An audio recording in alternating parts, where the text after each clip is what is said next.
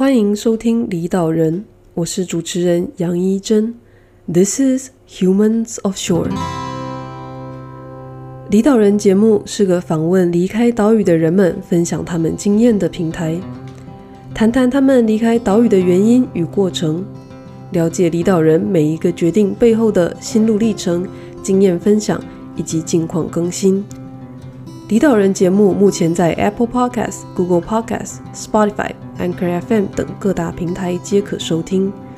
如果你喜欢离岛人节目，欢迎在订阅之后到 Apple Podcast 给我们五颗星星，让更多人有机会接触离岛人节目。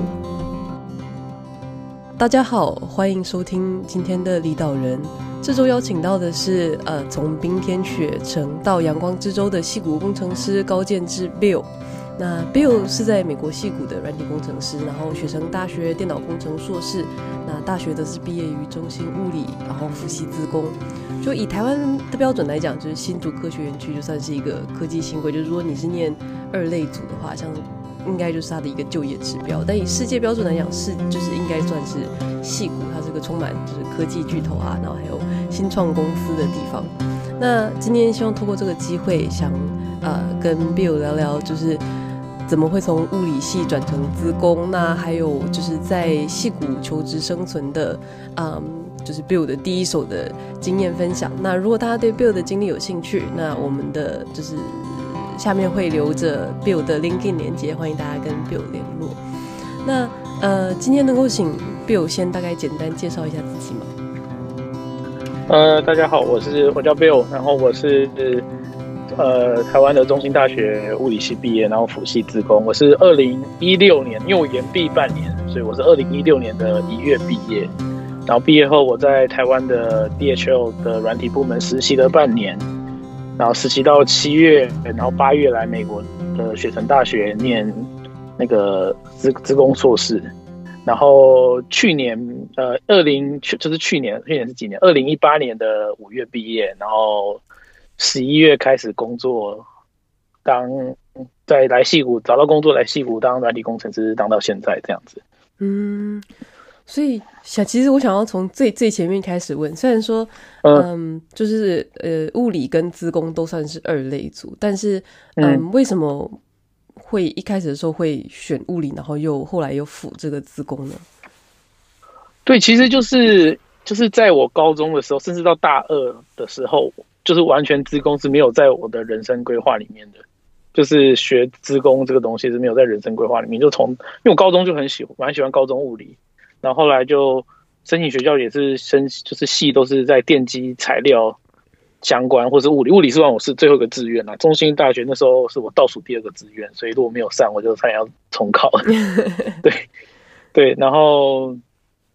那然后，所以因为台湾主要是因为台湾还是硬体产业比较发达，就半导体产业嘛，所有的比较好的配的公司都是硬半导体产业，所以你在台湾念偏硬体相关的，比如说你念电机、念材料、念化工，或是或是念物理，物理的话你可以转这些这些领域，或者念电子是比较出路相对来讲比较好，也是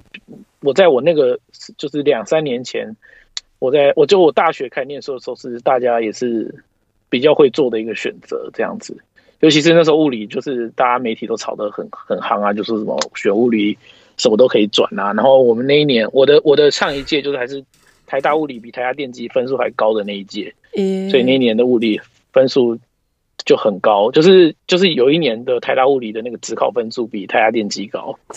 然后我就是我的就就对，就是我的上一届对，然后那时候物理分数就被炒得比较高这样子，哦，然后我就后来就选了，但是也是喜欢高中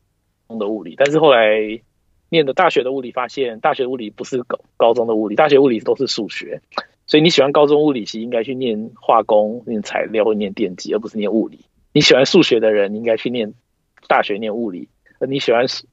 然后那那谁要去念大学的数学系呢？我觉得应该是没有没有什么人适合。对对，就是以高中的学的东西来讲的话，因为对大学数学系又更更不一样了，我觉得。嗯。然后会转到资工，还是因为那时候我 我大三的时候决定要出国念书，然后我就开始在研究说，因为我们如果是我我同学的大学同学的出路都是在考台湾的研究所，然后一般都是在台大、清大跟交大去念电类的像电机、电子、光电都是这些，然后基本上是全上，就是我们我们学校考研究所的那个比例蛮厉害的，就是我们都说成大四同落榜，那时候很小很骄傲这样子。对对 对，那时候考研究所这样，但是我那所以那时候我一开始出国的方向也是想要往念电机方向，但是我那时候就看了很多的资料啊，不管就是因为我是想要在美国工作，然后各种毕业的出路，各种资料，发现那个时候是二零一五年吧，那个时候是美国的 computer science 大爆发年代，就是工作超级好找，然后每个人的薪水都超级高，然后那时候看了很多资料，觉得好像。这是一条可以选的路，这样子，然后我又没有那么排斥，因为我觉得就是除了只要不要继续念物理都好，所以我就开始去修自工系的课，然后我诶，我修的还真的还不错，因为我那时候一个大三生，然后我去修了那个，我去跟大一一起修他们自工的那种，有点像是 Computer Science One 那种，就是计算机概论那种课吧，然后我也修的不错，然后我就发现诶，好像这条路是可以走的，然后就开始去申请辅系啊什么的。然后因为辅系的关系，我要拿辅系学位，所以他晚毕业了半年，所以我到二零，我的我的应届是二零一五年毕业，但是我到二零一六年的一月才毕业，这样。像像我们我毕业那个时候选的科系，大家就会觉得说，反正只要是二类的话，感觉上就都还蛮找得到工作的嘛。就是 那个时候，因为我大高中的时候是一类组。然后一类组的时候，大家就会说，就是很难找工作，因为出来的时候，因为台湾毕竟还是就是那个时候代工产业很发达嘛，所以那个时候大家就很焦虑，就是说我们那时候高中的同学，大家就有点焦虑，说毕业之后到底要干嘛这样的感觉啊，就是台湾就是还是我觉得比较就是占 GDP 占最多的就是半导体产业，所以你还是要跟想办法跟半导体扯上边，你的出路才会是，或是不要说出路最好，应该说选择是。公司的选择会是比较多的，然后你拿的配也是会比平均高比较多的。嗯，是在在台湾的是这样子，对，在就是营养本。然后我那时因为那时候我也是跟很多毕业的学长姐有聊过，就是也大概都知道，就是就是就是我们大二大三的时候都会知道说，大概我去念了某一间学校的研究所，然后以后我会大概在哪一些公司上班，那我的薪水就是这样，就是所有的未来是都是几乎是可以预见的，只要不要太大的改变发生的话。就是都是大概会知道在哪里这样，所以连就是当初要选什么系，考试要考哪一哪一个学校哪个系，其实大家都是都是会有个概念。那像这样子，像你大学的时候，毕竟有在物理系，也有在自工系嘛，他们两边后来的出路，就是我的同学大部分就是在比较是硬体的大厂嘛，就台积电，然后然后有有在联电的，然后有在大力光的。对，台积电是最多的，大部分台，因为台积电的薪水是最好的，所以大家还是会选择去台台积电。虽然可能做的职位可能不是你最想要做的那个职位，但是因为台积电薪水是真的是比其他高很多。如果是职工同学，其实我我在职工没有交很多朋友，因为我是大三生，我永远都是比人家大很多，人家就是大一大二。然后因为你辅系的话要把那个核心课程修完，然后会修核心课都是。都是大一大二的学生嘛，所以我就是有点是一个老，他们会觉得奇怪，怎么会一个外系的不知道是谁，然后在那边跟他们修课，他永远都坐第一排这样子，然后对，就是那种很看起来很讨厌的那种人，但是但是我是其实我也有逼不得已，我就是一个逼不得已的情况这样子，但是我知道我我唯一认识的知道几个，就是都是在一些比较中小型，可能我觉得是一百个人以下的公司，然后当就是开发做网站的这种比较多。嗯，做网站的，对，做网站的比较多，但是我觉得台湾以这些两边同学来讲的话，就目前为止，硬体工程师的薪水，应该说在台积电那些人，就是在硬体厂的人的薪水，应该还是都是比较高的，而且是高大概一点，我觉得一点二到一点三倍左右。对，甚至台湾现在，如果你念软体软体公司软体产业，我我不确定现况，但是以我。知道的应该是你，你要你是软体工程师，你要拿想要拿比较好的薪水，你还是要去硬体公司的软体部门。比如说，你还去台积电当软体工程师，去联发科当台软体工程师，会去比你去外面的所谓的传软体公司的薪水好一点，这样子。对，对，就是，但是台湾现在也有 Google 跟微软啊，就是这个这个他们 Google 台湾的 Google 跟微软的薪水，我就不完全没有概念的，就是。还有趋势，台湾比较好的就是趋势估，然后还有趋势比较本土比较好的就是趋势，对，就是做那个防毒软体的，也是做防毒软体嘛，对，好像做防毒对。嗯、然后，但是这刚好就可以讲到另外一个问题，就是说，在美国这件事是完全相反的。在美国，你要在软体公司的软体工程师薪水才比较高，在硬体公司的软体工程师薪水其实比较低的。为什么会是？对，为什么会有这样的差别？你觉得？因为其实美国的这样子，因为台湾是因为台湾的硬体公司都是世界大厂，所以他赚比较多钱，所以他能给比较好的配。但是在美国的软体公司才是都是世界大厂哦，他但是。如果比如说一个都是世界级的，像我们公司是硬体公司，我们公司一个世界级的公司，但是跟一个世界级的软体公司比的时候，我们都赚很多钱。但是，一家一体公司它有个很大的成本是在设备上面，在机器上面。对，所以它能，它能，它必须，它没有办法付太多的钱在人上面。但是软体公司它最大的成本就是人，就是它它会需要一个人很厉害，其他设备其实不是它最主要的，因为它是做软体的，所以它可以把很多钱给那些软体工程师。所以就是，这是刚好是一个不同情况的产生，这样子。你后来是从职工毕业嘛？那怎么会？嗯，然后去了 D，你刚刚有提到说去了 DHL，那为什么会想要去学成呢？就是，其实我那时候申请了十十一间学校，然后那一年就是因为网络上很多大家就说什么去 Computer Science。去学 Computer Science，然后拿到学位，然后薪水都拿超多钱。去 Amazon，什么 Amazon 当保底这样子的那种传言，然后开始就是申请那个美国 CS 硕士人非常的多，就非常的可怕。然后，所以我那时候申请了十一间学校，然后雪城其实是我的保底学校，我有两间保底，雪城是我的保底之一。然后我既然只就上了两间，我一直以为我会上到更前面的学校就对了。然后我那时候上了有两间，一间叫 Indiana Bloomington，就是印第安纳大学的 Bloomington 校区，也是印第安纳大学系统里面最好的学比较好的校区，但是在排名大概全美在四十几名左右，然后雪城大概在五十几名左右。然后我那时候联系了两边的学长姐，后来发现其实雪城这边的就业率是比较好的，虽然它是在一个纽约的纽约州的偏乡，但是它在业界的那个人脉其实非常的好，尤其是我来我来的戏谷才发现，我们这边的那个我们就是 Syracuse University 的那个 Alumni 的那种 network 超级厉害，就是所有大公司都有我们自己人，然后你想要去哪一间公司都有人帮你推这样子，就只要你愿意报出，就是你叫说，因为我们有个，而且都是华人，就是我一个我们有个五百个人，超过五百个人的微信的群。然后你假如说有没有学长，我是做什么？有没有学长可以帮我内推？我对哪家公司有兴趣？有没有人在？比如说有人在 Facebook，有人在 Apple，他说有，我帮你推这样子。哦，这么容易，你都不用，就是不是人家说你要 refer，通常你都要去，嗯呃，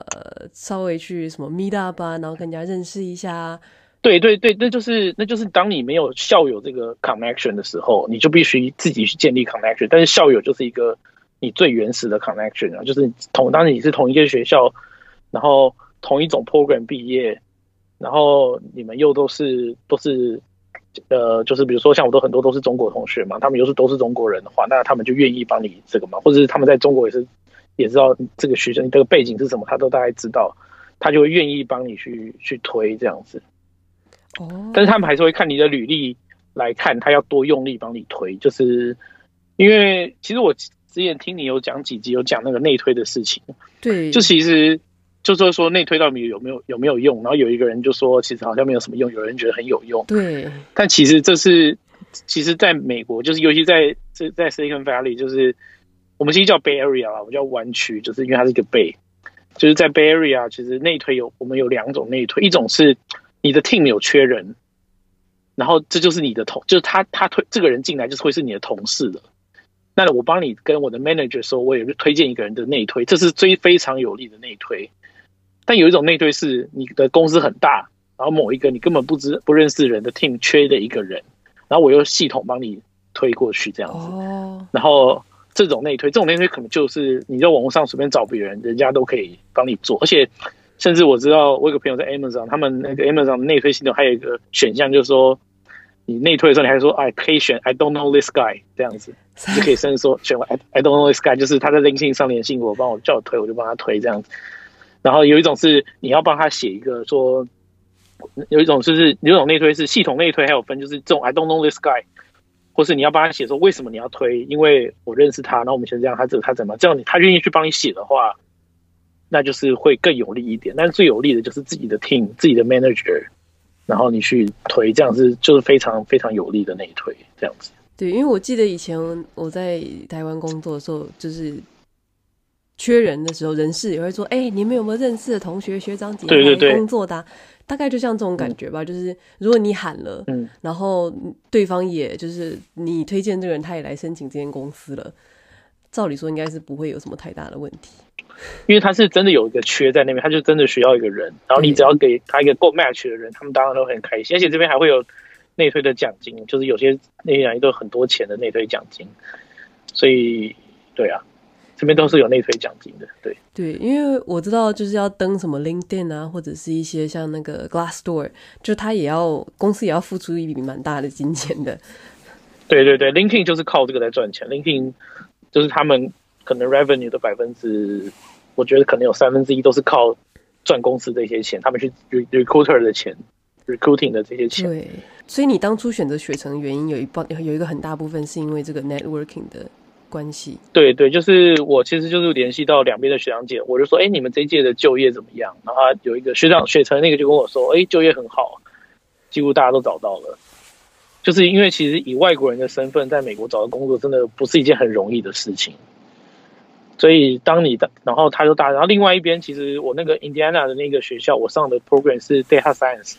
是，就是很很很很夯的这种资料科学大数据嘛。对。然后他，但他就说，其实没有找那么好，而且是对，就是没有找的很好。但是现在可能又不一样了，所以也不一定。刚刚那时候如果去念那个，可能现在又更我可能更好的工作也不一定。那 除了就是人脉的部分之外，你自己觉得在就是在雪城的时候，有什么事情是让你比较印象深刻的吗？印象深刻哦，就是一直下很多雪，而且就是一个乡下的地方，就是一年下，我们一年下六个月的雪，然后平均的降雪量是大概是八十公分左右。可是，就是雪城不是也在纽约吗？为什么我？它是在纽约靠加拿大边界的地方。哦，已经很到很北去了。对，就是我们去加拿大比去纽约市快。好，就我们要跨过边界，只要开一个小时半。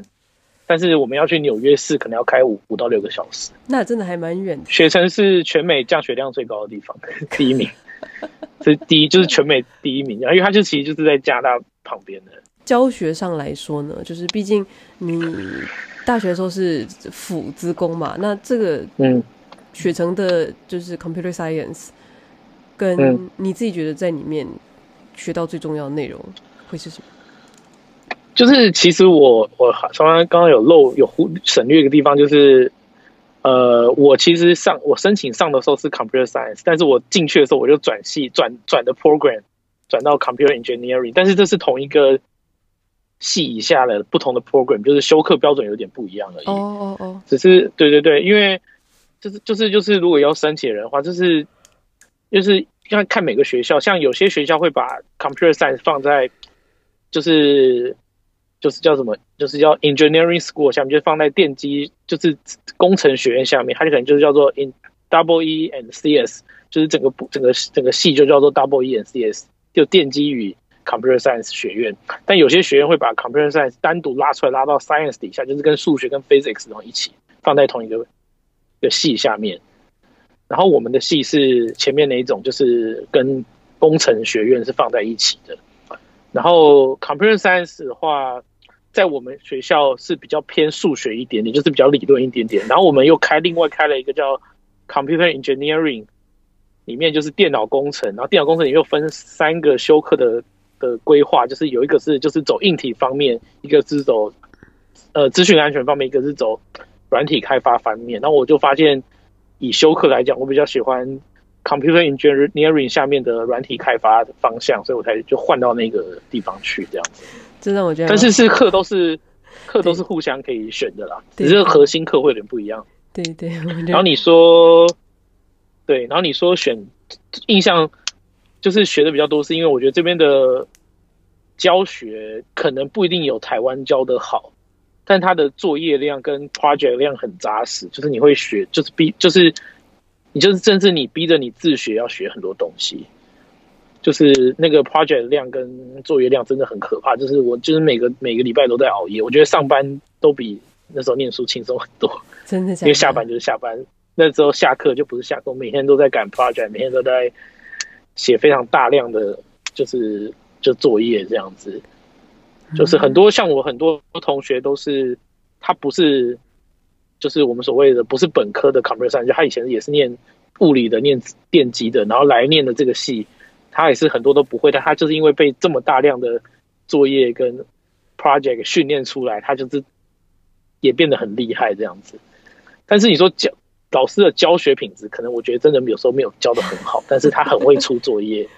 他作业定的定的蛮好的，他的课纲也定的不错，但是他教的其实没有很好，我觉得。我刚刚听到有两个重点，一个是一个是你的同学里面有些人不是相关科系出来的，但是还是进去，然后就被那个就是还是一样，就是跟你们都是做一样的作业，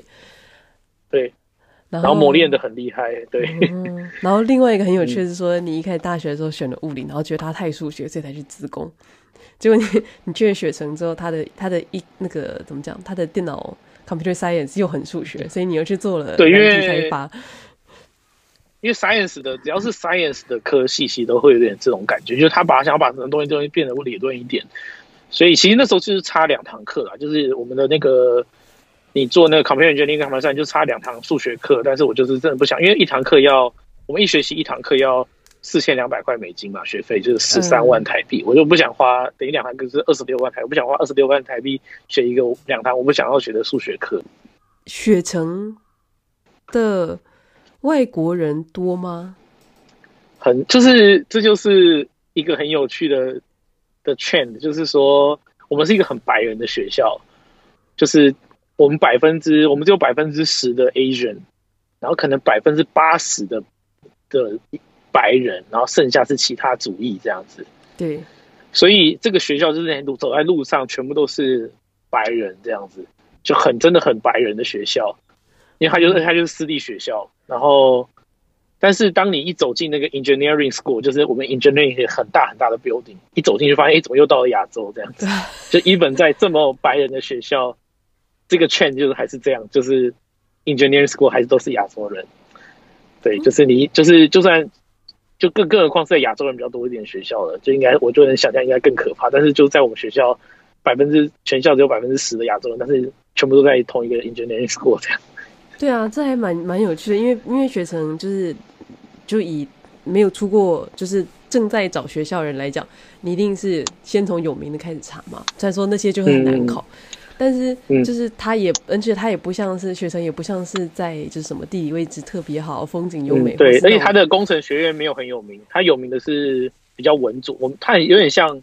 我们都说他是美国辅大啦，就是其实就是他有名，他厉害的东西就跟。就是电视传播，然后建筑也很厉害，这这都是，然后法法律也很厉害，法律，然后他的那个 PR 那个 public relation 也很厉害，就是这种比较一类组的，然后经济也很厉害，会计也蛮厉害的，就是全美前二十、前十的，或政治，像那个美国的前副总统也是我们学校毕业的，就是我们的那个，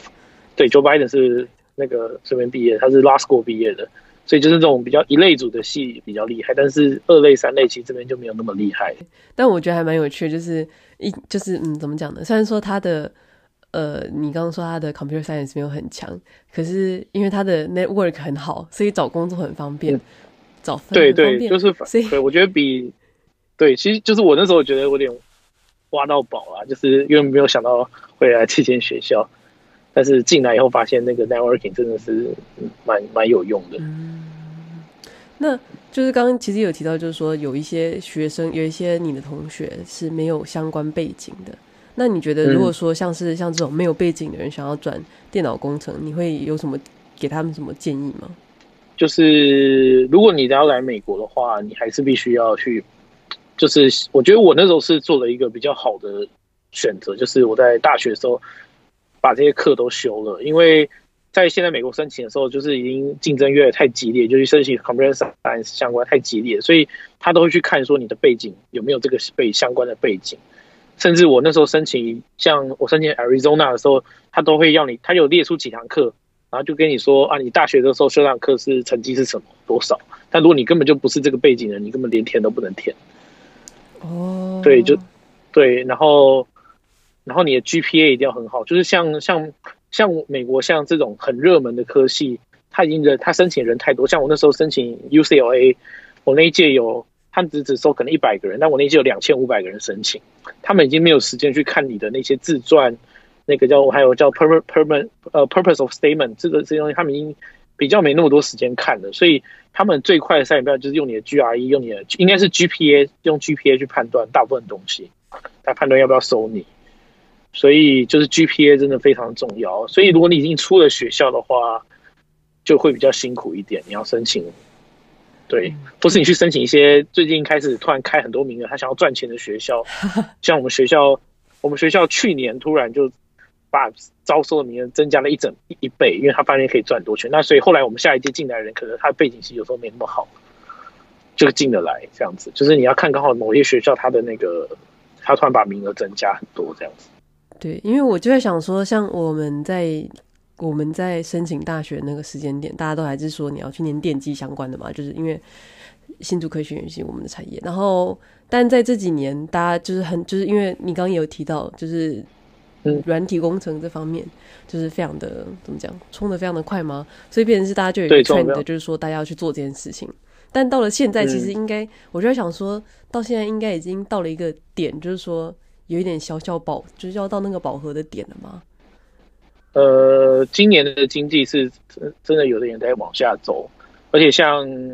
呃，我知道是今年 Google 就直接。停止招人的，所以当你如果你很厉害的话，当然有可能还是破例。但是就 general 来讲，我先拿到朋最近有原本在面试的朋友，他们就直接说被 freeze 掉了，就是他们说哦，我们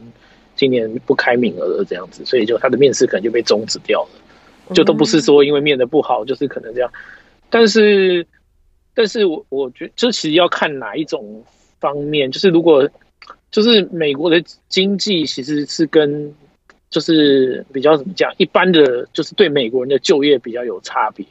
但你对外国人的就业，就以 computer science 来讲的话，对外国人的就业的话，其实还是取决到那几家比较大的公司，就是那家那几家愿意帮你办签证的公司，他们今年的名额多不多？因为他们只要名额多，那这些外国人的就业率就比较容易。但是如果名额一少，那大家就去抢那些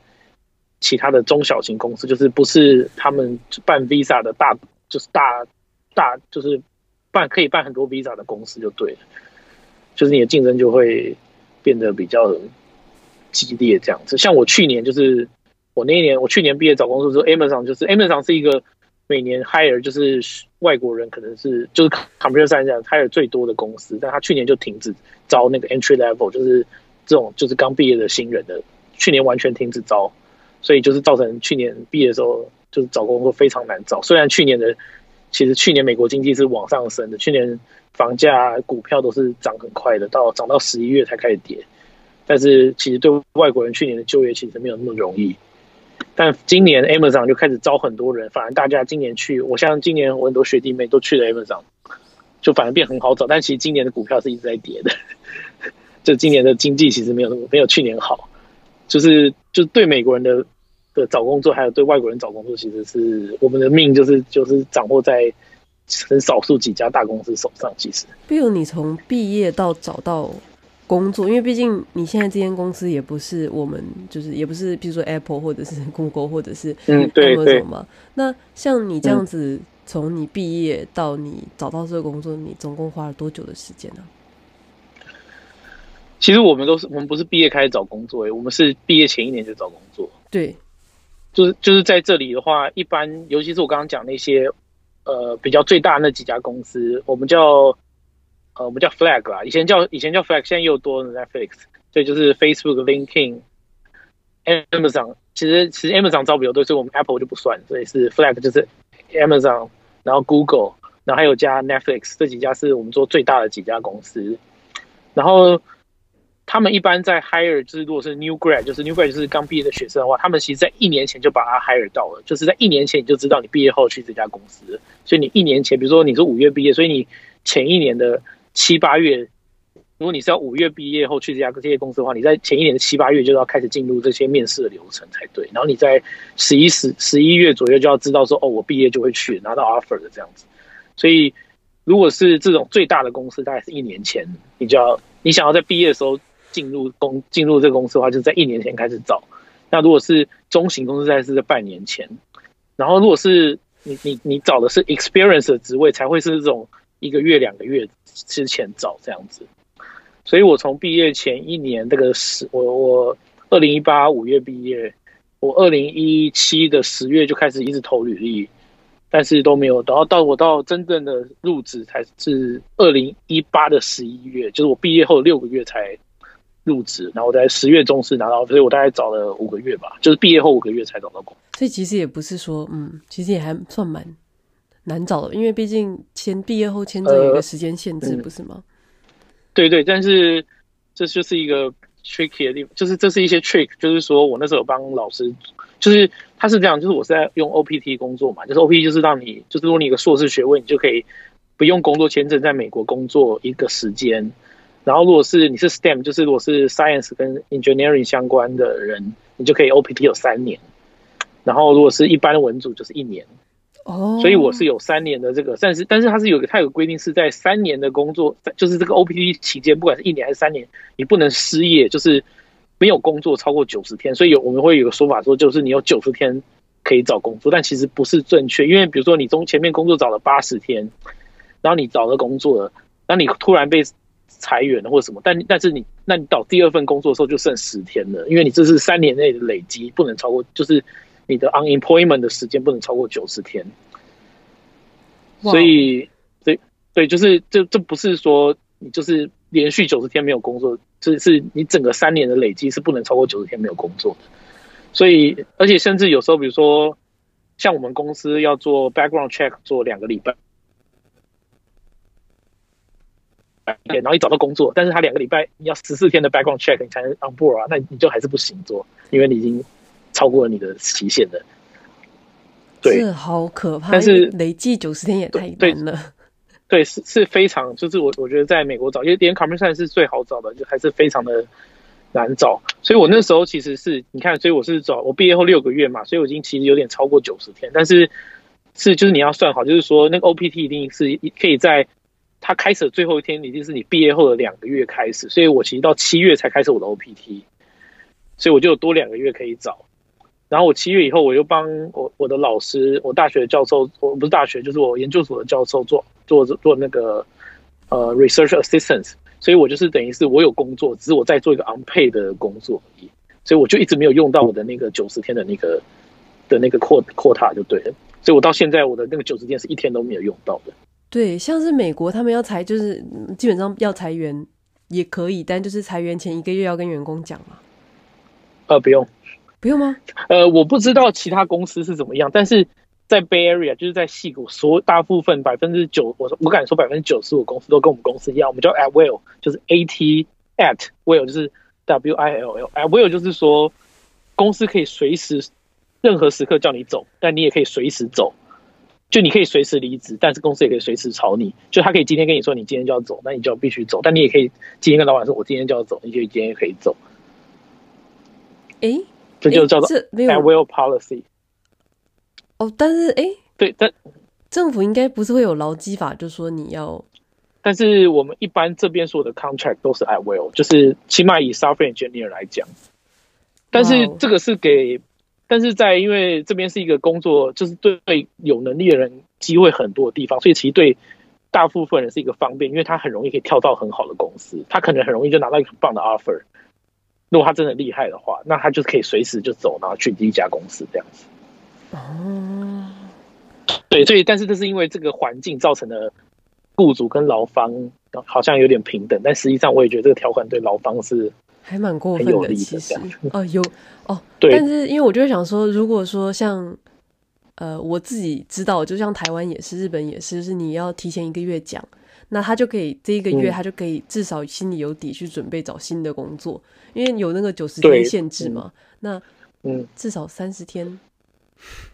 但是我们公司是，其实要看公司。如果是真的比较大的公司，他们会不会他们会先跟你讲，就是他应该说你就不用去上班，他会给你一个叫 layoff package，就是裁员的 package，就是说他还是再继续付你两个月的薪水，这样再多付你两个月的薪水。就是比如说你已经被裁员了。但你后面两个月还是他会他会付你薪水，然后你再然后然后所以有时候有些人说裁员还被你被裁员了，还其实还赚赚钱，因为你可能一个月就找到工作，所以你就有两个月是领两边的薪水这样子。但是这是有一些公司，但像我们公司是也不会给你这个钱，所以就是裁就裁了。对，对，对，所以对，所以嗯，因为像我，我现我现在能进这个职位，是因为我上一个人被裁掉，他那个裁员那天就是我的 manager 去跟他说，你去找 HR 一下，然后 HR 就跟跟着他回来，看着他把东西收完，要他当场看着他，然后看着他去送，跟他送他去停车场，这样子就当场要他走。就不是一个凶残，说啊，明天再来，明天慢慢收东西什么的，因为他怕你把公司的资料啊，对，拿走啊或者什么的，对对对，就是当天他就完全没有预警，他就说，哎、欸，老老板说你去找 HR，然后他就 HR 就得跟着你回来，然后你就，对，就是这是一个压力很大的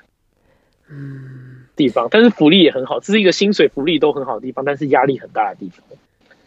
就是我们的工时也没有很长，然后薪水也很不错，然后福利也不错，这样子。但就是就是有这些东西，这样。就如果你有老婆小孩的话，那压力是真的很大，我觉得。对啊，对啊。所以在这边才会都会是比较年轻化的现象，就是因为这些人就是都是单身，然后都可以拼嘛。对，反正就一张嘴，就顶多明天少吃一点这样。对对对，然后如果你有房子的，那是更可怕，你每个月的房贷啊什么的。对，然后如果你是外国人，你还有你的签证，突然就没有人 sponsor 你 visa 了，那你要赶快，所以你的房贷、你的老婆小孩，而且还有保险，还有医疗保险，因为公司是一般这边是公司都是帮你买医疗保险嘛。对，医疗保险是公司买，那你全家突然就没有保险，因为公司会帮你全家买，那你全家也突然没有医疗保险了，然后你没有办法没有钱缴房贷了，然后你的 visa 还突然，然后像很多人这边的外国人，他是老婆小孩也没有身份嘛。就是他老婆小孩是挂在他的的 visa 下面，所以你一没有身份，全家没有身份，对，所以这就是一个对外国人来讲压力很大的地方。就全家，所以这边大家为什么很想赶快拿绿卡，就是因为你有了身份，你起码你被裁员，有时候钱不是钱的问题，是这些身份的问题。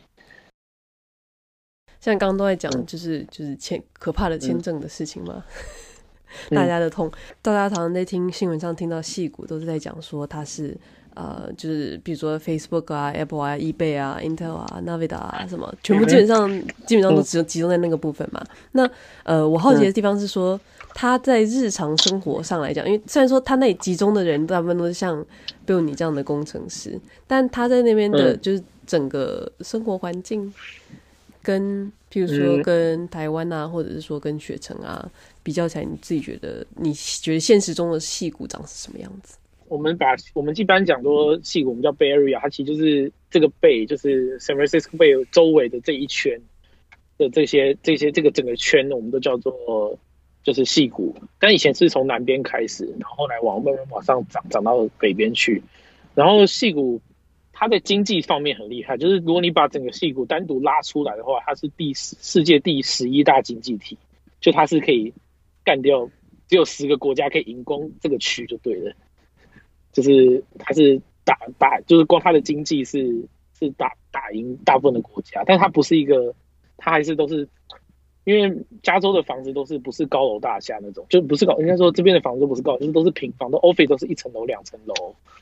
两层楼都很少，都是一层楼，然后就看起来就是很普通，就不会有那种很科技感的感觉，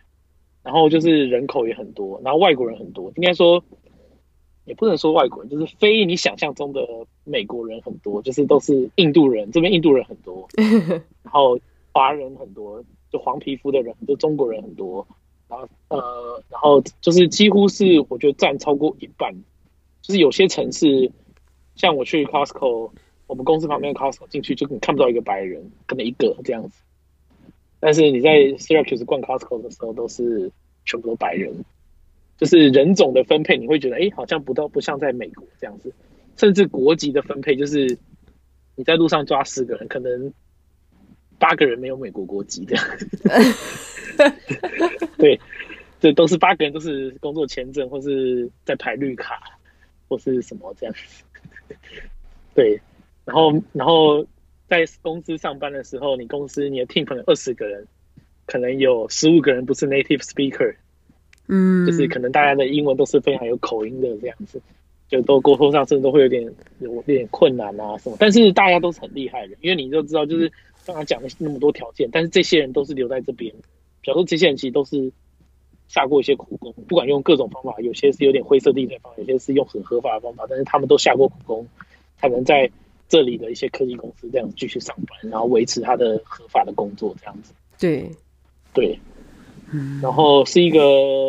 很容每天都在塞车的城市，就车子很多嘛，因为每个人有一台车，就你在车，每个人都是一个人自己一台车，然后上班，每天都在塞车。像我每天要在车上大概一个多小时，我上班要三十五到四十分钟，就单程这样子开车。然后我已经算是平均值了，就是。像我室友，他在旧金山上班，因为我们在湾的南边，我们住在湾的南边。我室友到旧金山，他一天要通勤一个半小时，单程的来回就三个小时，一个半也太累了。对，而且还是开车。对，但是没有，他是坐车，他是坐、哦、坐车，对，他是开车到火车站，然后再坐车上去，然后回来再开车，还在再对对对，因为旧金山没有办法开车进去，旧金山那更可怕，几乎开不太进去，对。那像这样治、就是、治安好吗？嗯、就是呃，治安，这就是我想讲，就是说，因为这边的房价已经非常的可怕了。就这边几乎一般你想象中那种美国很普通的那种，我们叫 single family house，就是说你有个小小的前院后院，然后一个小房子，就是可能只有两三个房间这样，就是很普通的美国房子，就要一百万美金的。就是这边的房价是比台北市的核心区还贵的。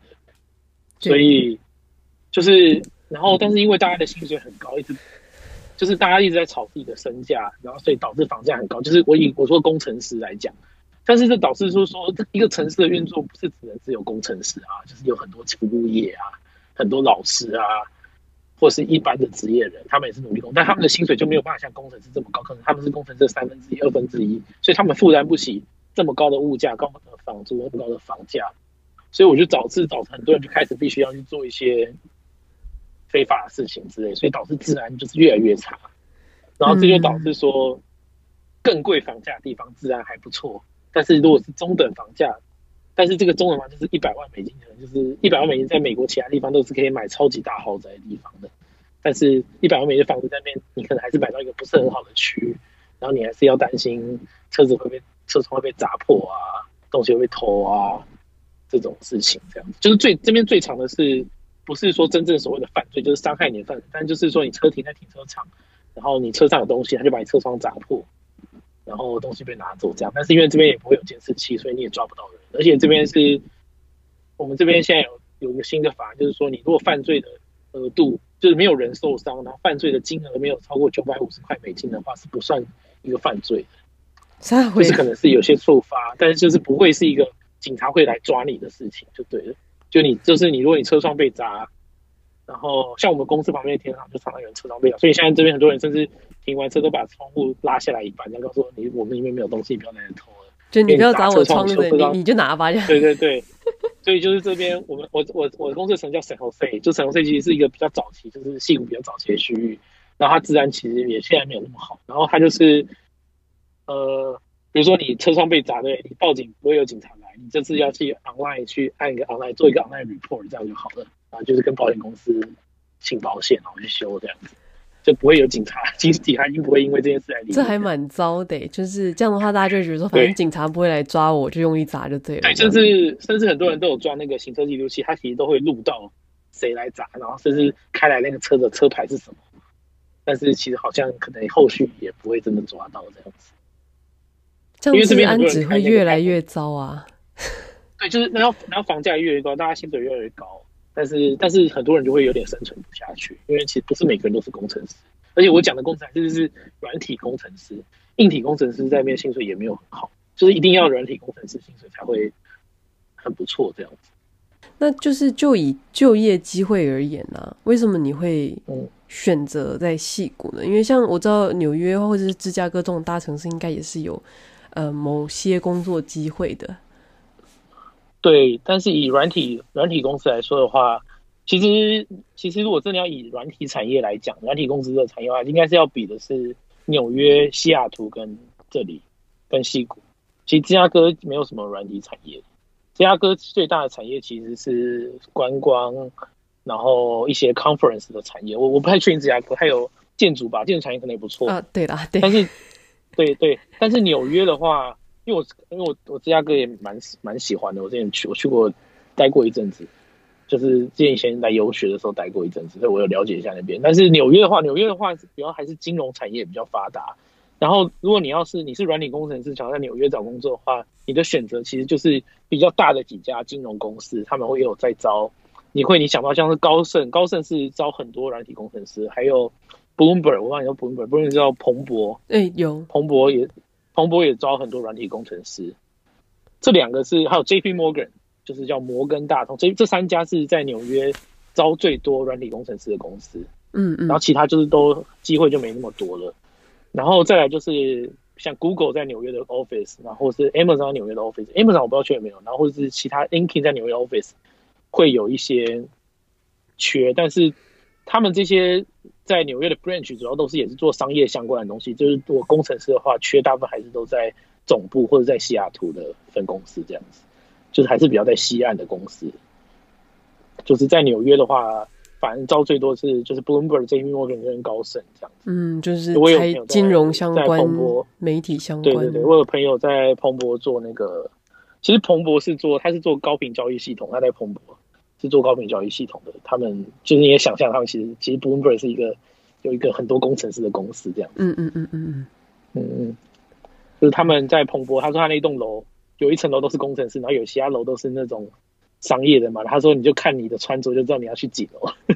就你就穿着 T 恤牛仔裤就知道要去工程师那一楼。那如果是穿着西装，就是要去做商业金融相关的那一楼。”毕业之后啊，你在找工作的时候，就除了地点之外，你自己有特别说要走哪一个方向嘛？因为软体工程师你有很多不同的语言嘛，然后也有很多不同的产业，嗯、比如说你有就是嘛 FinTech 啊，或者是。呃、嗯，有很多不同的方向。你那个时候是怎么去做选择的？其实那时候是有就好。刚开始的时候，那时候找就是有有有就好，但是能找到就能找到一家，然后愿意帮你办工作签证的就很好。而且在这里，如果是 entry level，就是你我们叫 new grad，就是刚毕业的学生，他其实不要求你你做你有选方向的，他就是他都是问比较就是 general 的问题，然后他你全部都通过，他确定 hire，他才开始做 team match，就看你 match 到哪个 team 这样子。或者哪个 team 有缺，这种是比较 new grad 的 hire。但是我的这个工作其实是因为我是有特别某一个方向，就是跟我以前在台湾实习做的很像，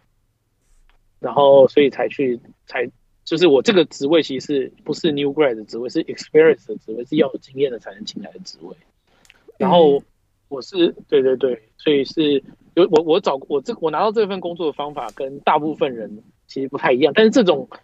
呃，工这种职位就是你要拿到面试的门槛比较高，但是好处也是你拿到面试之后跟你竞争人也比较少，因为大部分都都是没有办法拿到这种职位面试，大部分那个就是刚毕业的学生，没有任何工作经验的学生是拿不到的，就是如果是他们有一定 internship 的工作经验都没有的话，是很难拿到这种职位的。就是他因为我已经有确定某一个方向了这样子，然后我现在做的是。呃，我我我先给你讲一下，我这怎么我拿到这份工作，其实是因为我们公司其实是一个假美国公司，我们是一个高层都是亚洲人的公司，就是台湾人、越南人，然后还有一些也有一些美国人，但是所以我们公司的很多早期一代移民的亚洲人，就是他们会讲中文，但是他们其实不是美国土生土长，但他们也是美国国籍这样子。所以我们会 prefer 就是 hire 就是会讲中文的人，这是一个哦。然后因为才能跟高层比较好沟通。然后第二个就是说，我的学长就是在学城的学长大伟介绍，他就在这个公司工作。然后他那时候是直接把我的履历拿给他的 manager，我就是我现在的老板说，呃，这个是我学弟，他比我还厉害，你一定要给他个面试。然后我才拿到这个面试的，对，不然这个工作原本是要求两年的工作经验，最少两年工作经验。哇，那这还蛮真的还蛮厉害的。对，但是其实因为这工作，它是这公司是我们是一个软体部门，但是在一家很大的公司的软体小软体部门，所以其实我觉得对技术要求没有你想没有那么高，因为他们大部分人都是硬体背景，所以他们对软体部门、软体公司、软体公司一些，因为我是做公司内部的工具、内部的网站、内部的一些报表系统啊，还有资料分析，所以我们的资料量、我们的技术门槛、技术用到技术其实不是，因为我们不是对外的，像我们不是我们这个软体不是要拿来卖钱的，我们是做内部分析的，所以不会。这些标准这么苛刻，这么高，所以其实对技术的那个要求也没有到这么高。其实，但是你的对一些商业上的一些分析的知识啊，或者对公司的运作，就是公司自己的 domain knowledge 要比较了解一点。就是其实难的地方还是在了解公司的一些运作怎么运作，然后一些一些 business 要的一些 data 是要怎么去算它。然后这比较难，但是对技术的要求没有很高。嗯，然后然后我以前在 DHL 的时候做的就是有点一模一样的事情，我也是在做公司内部网站。然后我之前以前在做他们那个关税分析、关税的比较分析，然后有物流报关进来的一些流程应该怎么走，然后那些呃，其实主要是关税关税分析，还有一些跟会计一些合作，一些过会计他们一些需要用到的网站或系统，然后跟我们这边就很像，所以他们就虽然就是 domain 不一样，因为我们是做。我们是做伺服器的，然后但是我以前是做物流的嘛，虽然不一样，但是他们懂我去懂，就是他们知道我有这种，因为就算是领域不一样，但是对一个公司会遇到的，如果在内部分析或是商业上遇到问题是差不多的，所以他们那时候就还蛮认可我那些想法或者或做法这样子，所以就有 hire 这样子。嗯，所以这样像这样子的话，就是虽然说你是 new grad，但是你真的工作是、嗯、呃，就是有经验，需要有经验的。那会需要像是什么？有一种工程师面试叫做白板面试之类的吗？有啊，这是标准的，这是是对你基本能力的标准考验。然后，但是我们公司就是因为我们比较看重，就是我就是其实我看到，我就是在讲，我想讲一下，就是。这里软体工程师的标准面试流程是怎么样？嗯，就是我大概，呃，我面的呃蛮多公司的，然后真的有跟真人面试的大概是四家，然后大部分公司都是会先有一个 online 的 coding test，就是他给你一个连接，然后去线上做一个 coding 的题目，把你做出来，然后他就去跑说所有的那个 case 是不是都有跑过，然后你的时间啊，你的 memory 用量是不是要他们的标准，然后这就是第一关，然后过了以后。就是你过了以后也不一定会有人来找你，但是如果夸，假设你过了以后，然后就会有人来，哦，你过了，那我们来下一步，下一步就是 phone interview，就是会有一个人跟你同时讲电话，然后同时 share 一个荧幕，然后在上面 coding 现场 coding 给他看，然后他会出一个演算法的题目，是然后你在上面做给他看，就是跟前面的那个 coding test 是，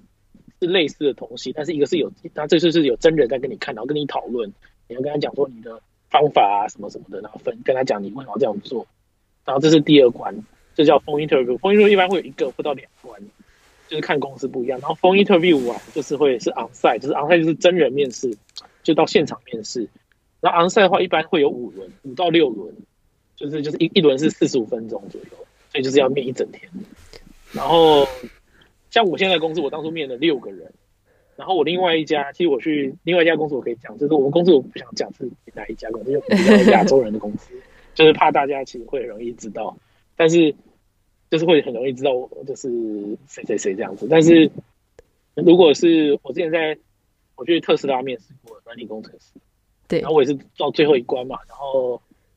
到特特斯拉总部去面试，然后我就是早上九点到十二点有三个人面试我这样子。然后都是前面这三个人都是面试我 coding 的，都是 coding 的问题，或者是就是一个系统 design 的问题。这三个人，然后一个人四十五分钟。然后中午的时候你会跟他们的 manager 一起吃饭，然后这其实也是一个面试，就是 behavior，他问你说，他就一边跟你吃饭，一边看着你离问问你问题，就是你那个饭都没有办法好好吃，好可怕。所以他就问，然后他就说你吃你吃的，你说你吃你吃，他就会说你吃你吃，但我一个人不可能好好吃，他就会问你说，啊，你这个。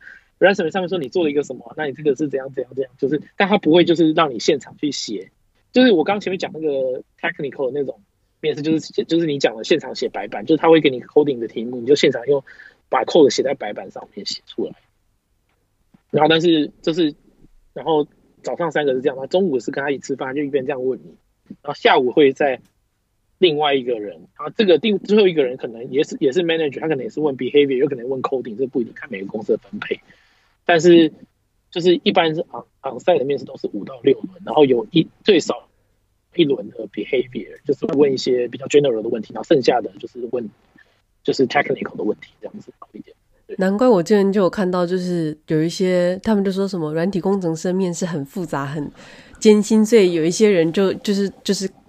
开始做一些帮助工程师面试的网站啊，什么对啊对啊，刷题网站、Survey Cake 啊什么之类的。哎，不是，Interview Cake 帮你 mark interview 啊，对对对对对，我就想说，这是一个 bus，这是一个很大的 business，现在其实。就我想说，就帮留学生做 mark interview，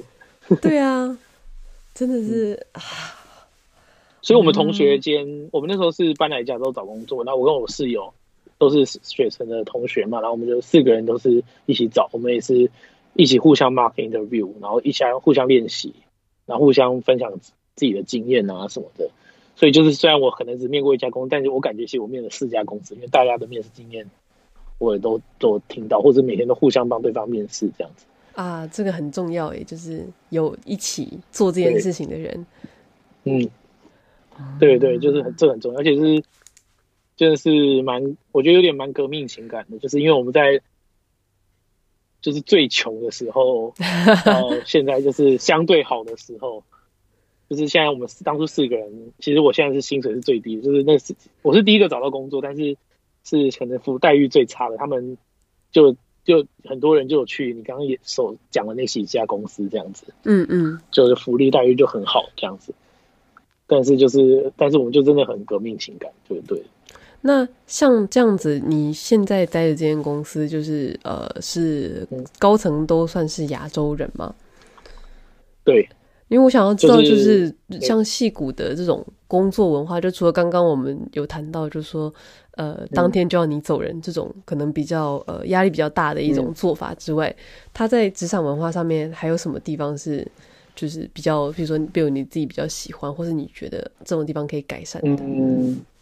我可以先讲一个，就是说这边大部分公司的文化其实都蛮蛮不错，就对员工很好。然后我们因为我们是亚洲人的公司。所以有一点，就是有点台商的感觉，但是因为他要跟上大家，就是平均都很好，所以他要跟上那个平均，所以他也变得不错的 这样子。所以，所以我们我们是，我们其实是这边的平均低一点，但是其实你拿到美国其他地方都会觉得，哎，还是很好啊，这样子，有点那种感觉。然后这里的文化，我觉得最好的几个就是，但是我我先讲一个我觉得最好，但是我们没有的是 work from home，就是可以在家工作。对。就是你只要有台电脑在家，因为因为这边我这样讲，通勤很浪费时间，所以很多人就是其他可以在家工作。然后一个礼拜，很多公司就是说一个礼拜他就可以让你，就是很甚至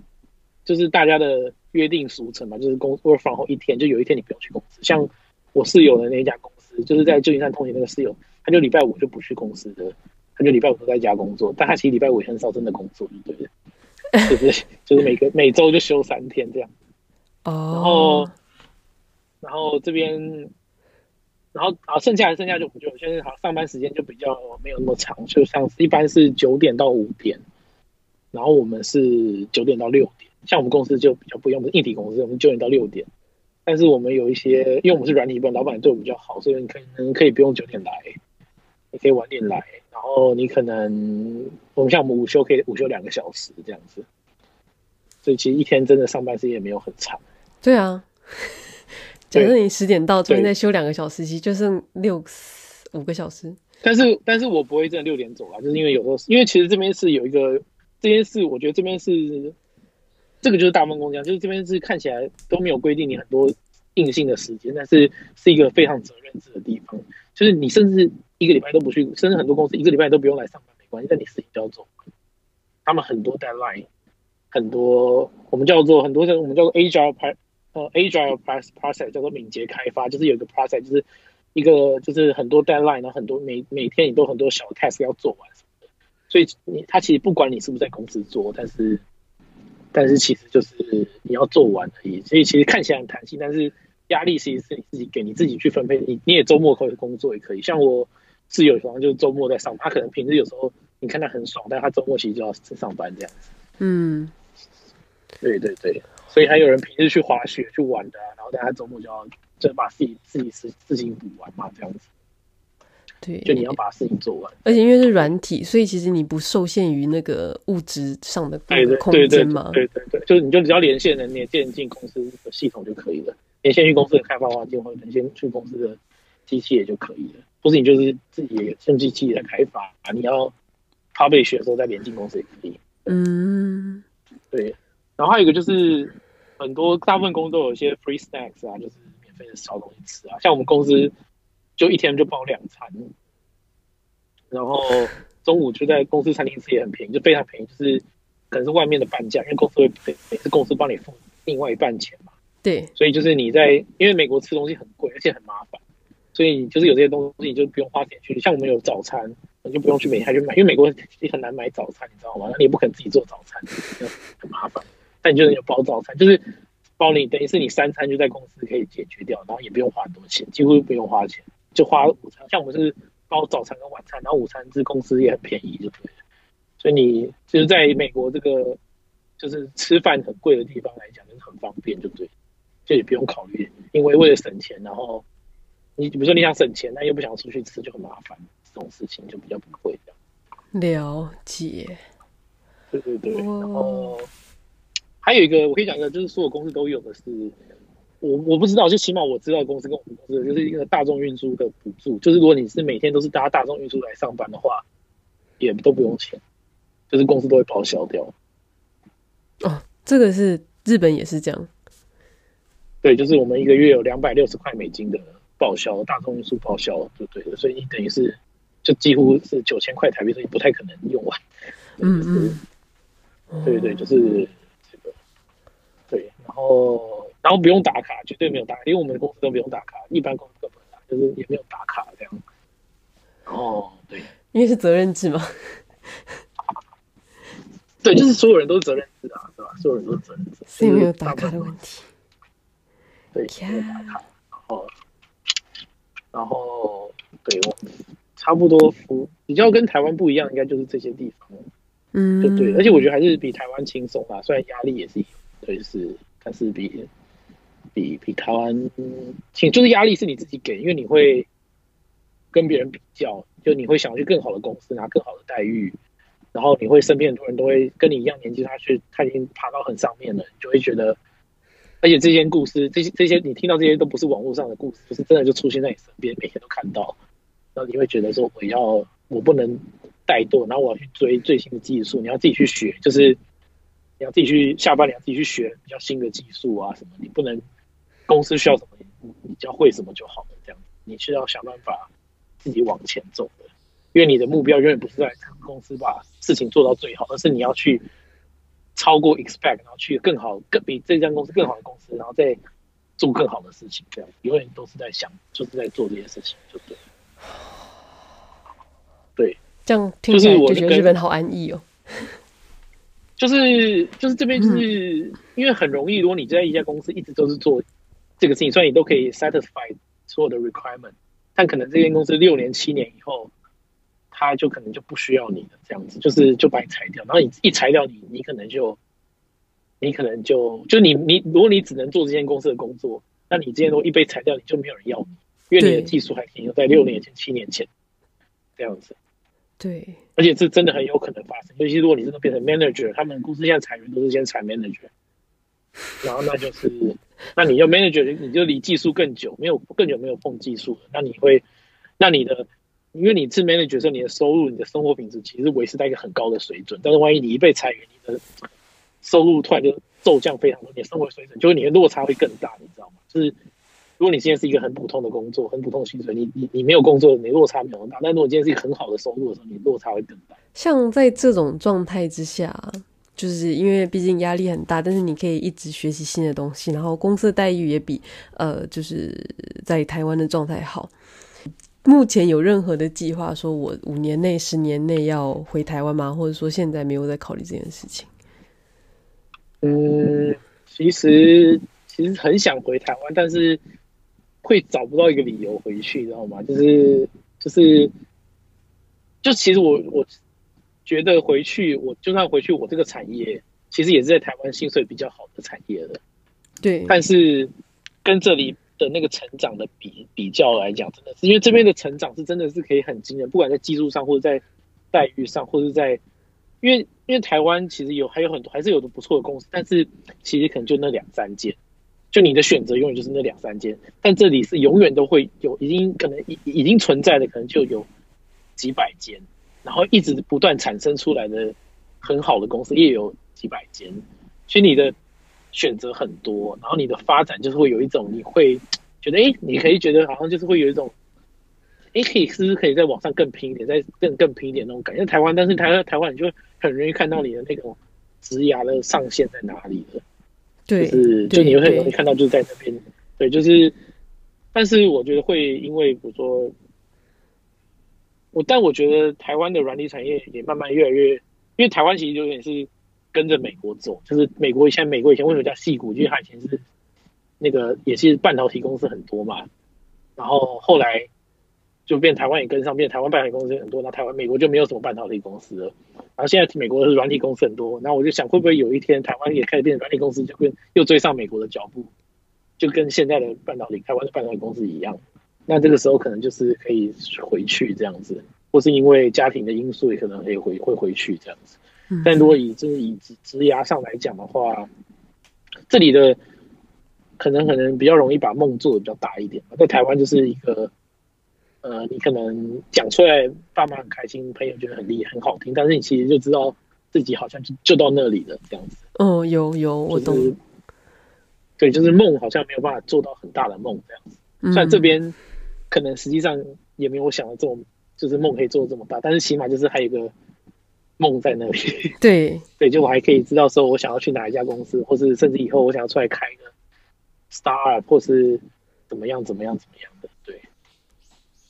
嗯，那像嗯，像就是到现在啊，就是某种程度上在呃工程师梦寐以求的戏骨工作的现在，Bill、嗯、你自己觉得你可以走到现在这个状态，有多少成分是努力，有多少 percent 是？运气，我觉得，哇，这个怎么讲？就是我我我我我我很我很我很想相信一句话说，就是说走一步算一步，是桥到船头自然直。但是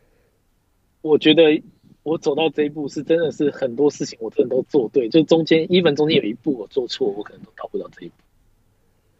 甚至我觉得，我现在我觉得我做对了很多事，我都就都觉得我当初我大三的时候为什么会做这些事情，都有点佩服我大三的自己，因为对，因为因为你当初我大三如果我没有去辅系资工，我就会很难申请美国的学校，因为我就没有这个背景。然后如果我毕业的时候到出国留学那段空窗期，我没有去实习，因为其实我那个。我那时候已经拿到啊美国学校的 offer 了，然后我也毕业，然后就剩其实剩就剩六七个月，其实我在家里就出去玩啊什么，就是其实好好体验休息一下，其实才是最正确，就是其实很正常嘛。但是我去选择了一个做一个实习，但是那个实习就反而帮助我拿到现在这份工作。然后，嗯、对，而且我那时候是我是没有任何的 gap 的，就是。我是同时准备出国的托福的考试、GRE 的考试，然后同时又在弄辅系，然后同时我再把我的 GPA 再洗高一点嘛。后来因为我修很多就是其他课嘛，然后把 GPA 拉高，就同时在做这很多事情。然后其实压力真的那时候压力超级大，而且很多人就是一一路上你会发现你在身边在某一个阶段都会遇到一些人跟你有一样的目标，但是。他们都最后都放弃，都没有走到。他们可能只走到连下一步都没走到，或者他们最后终也没有走到我这一步。这样子，就是比如说我念我去补习托福的时候，大家都是全班都说要出国，就整个托班大家都说，但是实际上真的出那个班上出国的可能就是加我两三个。然后你补完托福去补 GRE，又遇到一群说他们是考完托福了，然后终于要来补 GRE，要准备考 GRE，然后最后这些人真的要去考 GRE，跟真的又拿 GRE 程序申请的人。又可能又剩了三分之一，然后出国以后，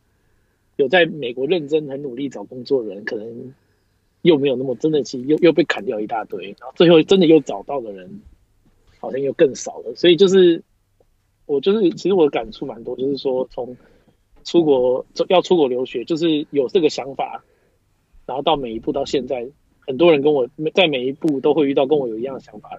但是在每一步都有撑过去的人，真的很很没有很多，这样真的没有很多。因为都因为你其实，呃，在每个过程你都有超级多理由可以放弃，对，真的。然后而且你跟家里讲，爸妈都一定会觉得哦，你这样放弃没有问题啊。但是你就是要撑过去，就是尤其像我那时候还在我延毕的时候，延毕是一个很大的选择，就是我延毕要拿辅系的时候，延毕的时候毕业典礼嘛，然后我们那个系管外面会贴那个考硕士的榜单，然后我就说，因为我们考试很好嘛，所以。我所有同学都考上台大、清大、交大的硕士，然后榜单全部贴在我们那个门、那个系馆的墙外面，然后大家那个家长来毕业典礼，家长来，然后一起跟那个榜单拍照啊，然后聊天。我小孩要去哪里？台大念硕士，我小孩去交大念硕士，然后就我还在还在延毕这样，而且我还是一个，就是我是我的延毕是自己选择延毕，我不是因为成绩不好延毕，我是自己去选择的延毕这样子。那你就要去去去接受这些事情，然后甚至。因为我同学，然后我在美国找工作的时候，我同学已经毕业了嘛。对。因为他们没有，他们等于比我早一年，所以他们毕业，他们就说啊，他们去台积电啊，去哪里？然后你就想说啊，你同学去台积电，然后他们的爸妈就跟说，我小孩台积电。然后但万一，然后我还在美国还找不到工作，而且随时有百分之很大的几率，对，可能就要回台湾，然后又要从头开始，就我要从台找工作，然后人家就会说，哎，啊，为什么为什么你没有在不在美国工作啊？什么？为什么说我找不到啊？什么对，这很难讲出口哎、欸。对对对，就是，就是真的是有时候像我的室友就在美国，真的找工作找的超非常的久，但他他跟我一样是就是在老教授下面做那个助理嘛，所以他就是不没有九十天那个限制，但是他也是整找了整整的一年，他真的找了整整一年，他就是，而且你越待下去，你越没有理由回去，因为你越不能回去，因为你的同学像他找了一年，他同学已经不是找到工作，也是在台在已经工作了一年了这样子。就都已经是 experience 的职位的人了，但是他还在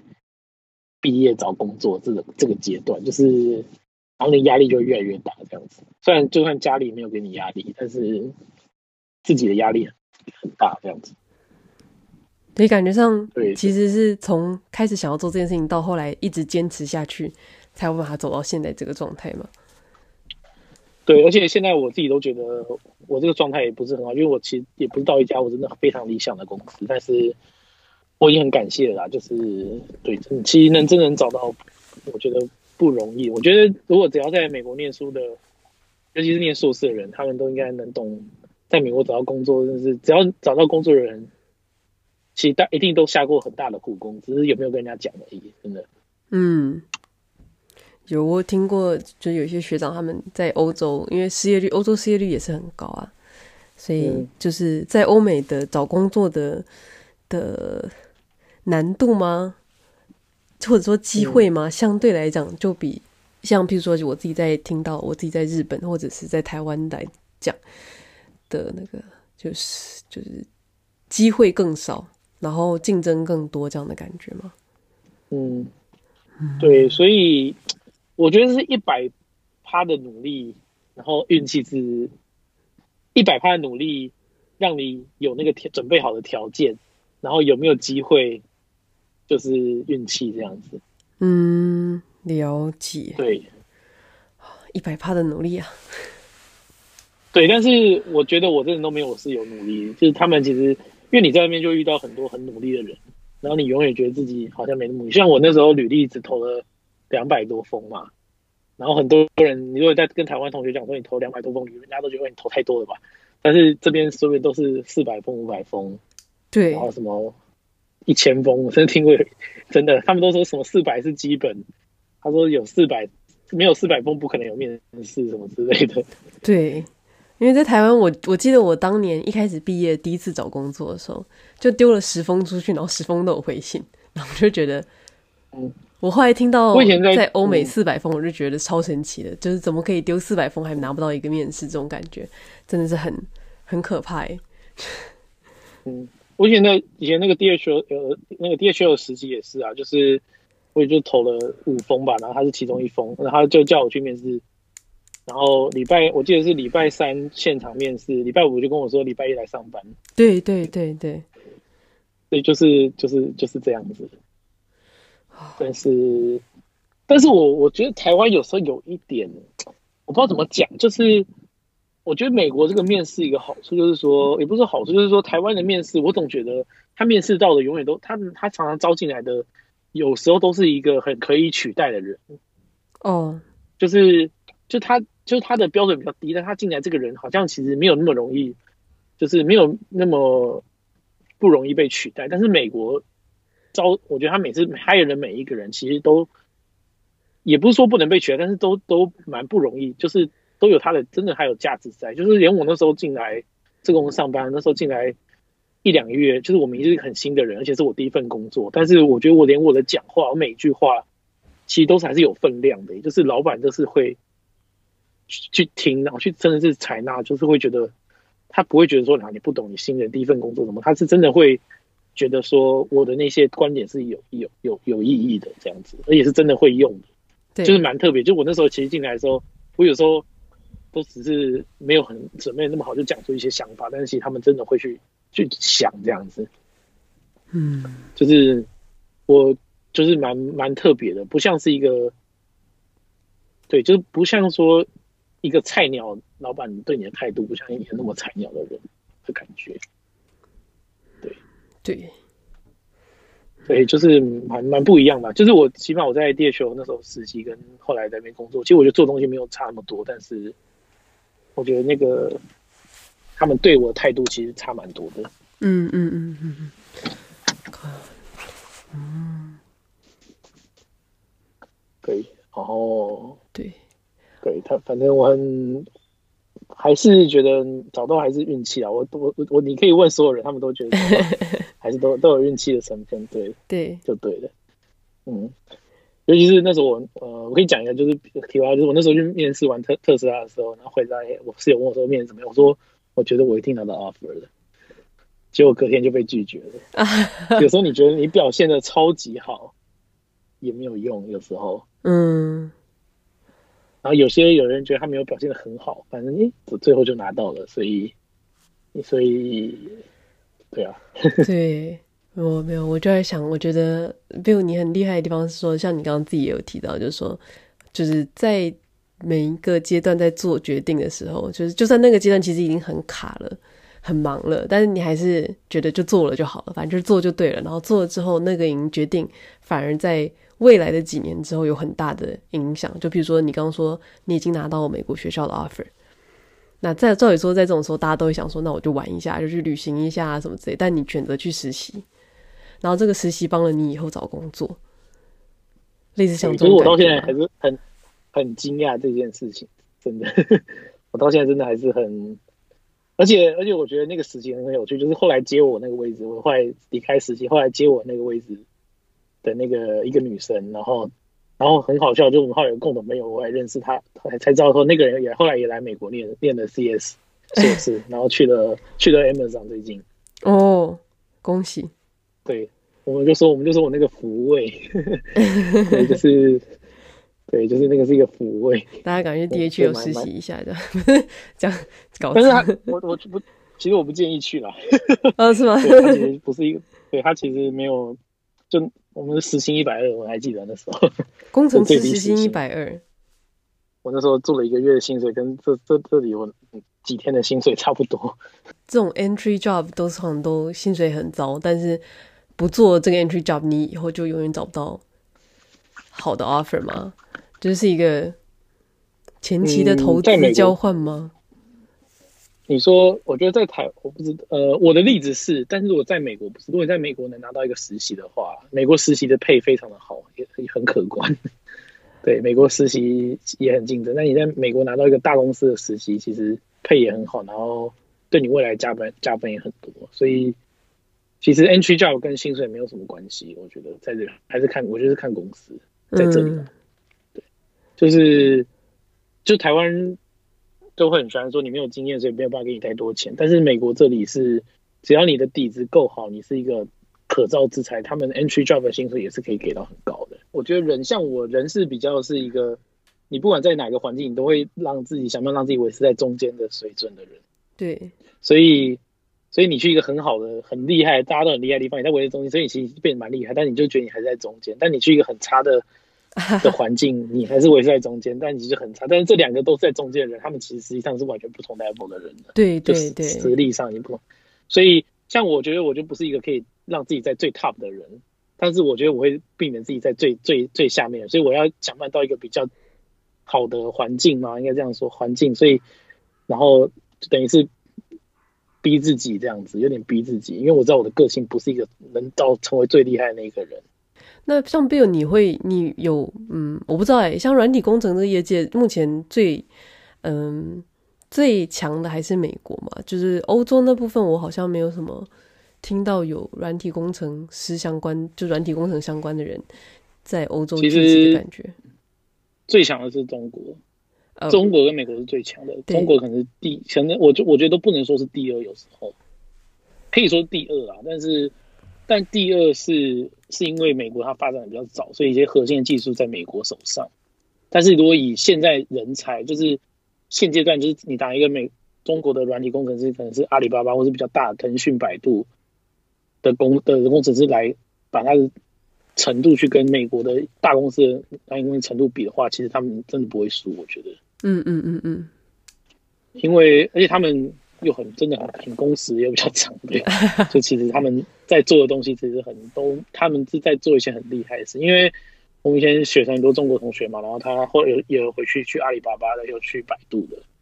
然后他们在做的东西，其实有时候你都觉得哇，怎么用的技术比我们还厉害这样子。嗯，对，就是而且他们这个教育也是做的很，你说可以说扎实，也可以说可怕，对。就他们对软体这个方向的教育，其实对我们，尤其是往下的教育，就是像高中的教育，就是就就其实做的还是比我们，因为台湾还是比较偏硬体一点，对。对。但但是我觉得他们其实，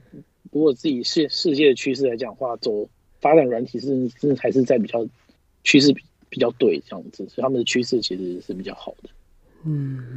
所以他们的公司的规模现在，对啊，他们现在那几家估值都很可怕，就是几百亿美金。对啊，就跟公司跟美国这边是差不多的，对，他们的新创的环境也比较好啊，这样子，对，但是很累，他们就是很就是就是其其实你这边你作为这边的中国人，他回中国工作，他其实可以拿到可能一模一样薪水，就是美金转过去的薪水，但很多人可能不一定会回去，是因为他觉得回去太累了，就不是钱的问题的，就是对他们要不要回去来讲，是有时候不是钱的问题，嗯，对。就是我一个学同学生的同学，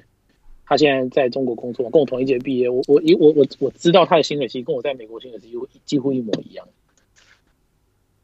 但是对，但他的时工时是很长的啦。但是对，而且生活品质来讲，应该嗯，嗯，算美国可能比较好一点点吗？还是没差？哦，对啊，生活品质，生活品质是看你是哪一种生活，比如果是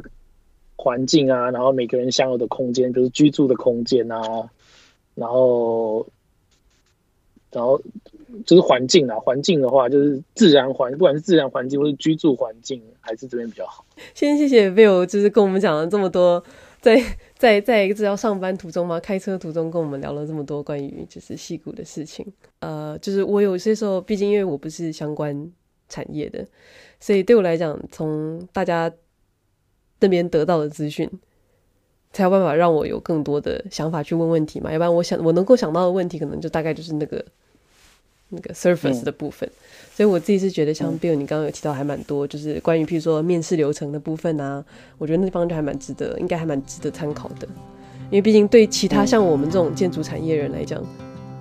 我们才不需要面试这些事情，因为毕竟我们做的事情这几年这十几年来都没有改变，它技术上有一点点调整，但是它的本质上是一样的。所以比较不会有像你们这种需要一直反复去测试你的，就是你的技术是不是最新？因为对建筑来讲，技术是不是最新其实不是很重要。嗯，对。所以我觉得这部分还蛮怎么讲，还让我比较能够了了解，就是为什么软体工程师，呃，就是我有我我姐夫他是软体工程师，然后他我一直不太懂为什么他们会说他们很辛苦。因为毕竟完全不理解相关内容，我也不知道从哪里开始问，嗯、所以我是觉得像这个部分真的对我来讲有还蛮多帮助的、嗯。对，因为我觉得大部分其他工作。它是经验，就是你一个工作，你工作经验越多，你的工作你你的能力就会越来越强。但是，干工程师是经验可能是占一半，但你你有没有追到最新的那个？现在在用哪些东西，也是是另外一半这样子。对，就你不能完全只靠你的经验来来来来帮你加分这样。对对对。所以今天就谢谢，真的很谢谢 Bill。好，不会气，不会气。感谢各位收听离岛人。离岛人节目，东京时间每周日早上九点更新。因应听众的意见回馈，这个月开始，离岛人节目进行调整，依据谈话主题分两到三段。今天的访谈还有后续，千万别走开。离岛人节目刚起步，非常欢迎听众朋友的任何指教或建议。让我们一起改善这个节目，提供品质更好的收听经验给各位支持离岛人的听众朋友。我是主持人杨一真，This is Humans of Shore。